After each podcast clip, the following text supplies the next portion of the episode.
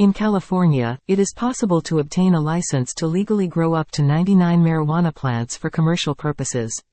This license falls under the category of medium outdoor cultivation, allowing individuals or entities to cultivate a larger number of plants for commercial production.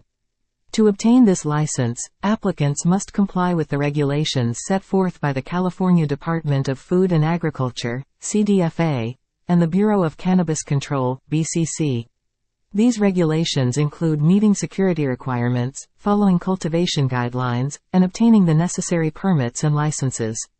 Obtaining a license to grow 99 marijuana plants in California provides individuals with the opportunity to engage in commercial cannabis cultivation and participate in the state's thriving cannabis industry. Explore this link to know more.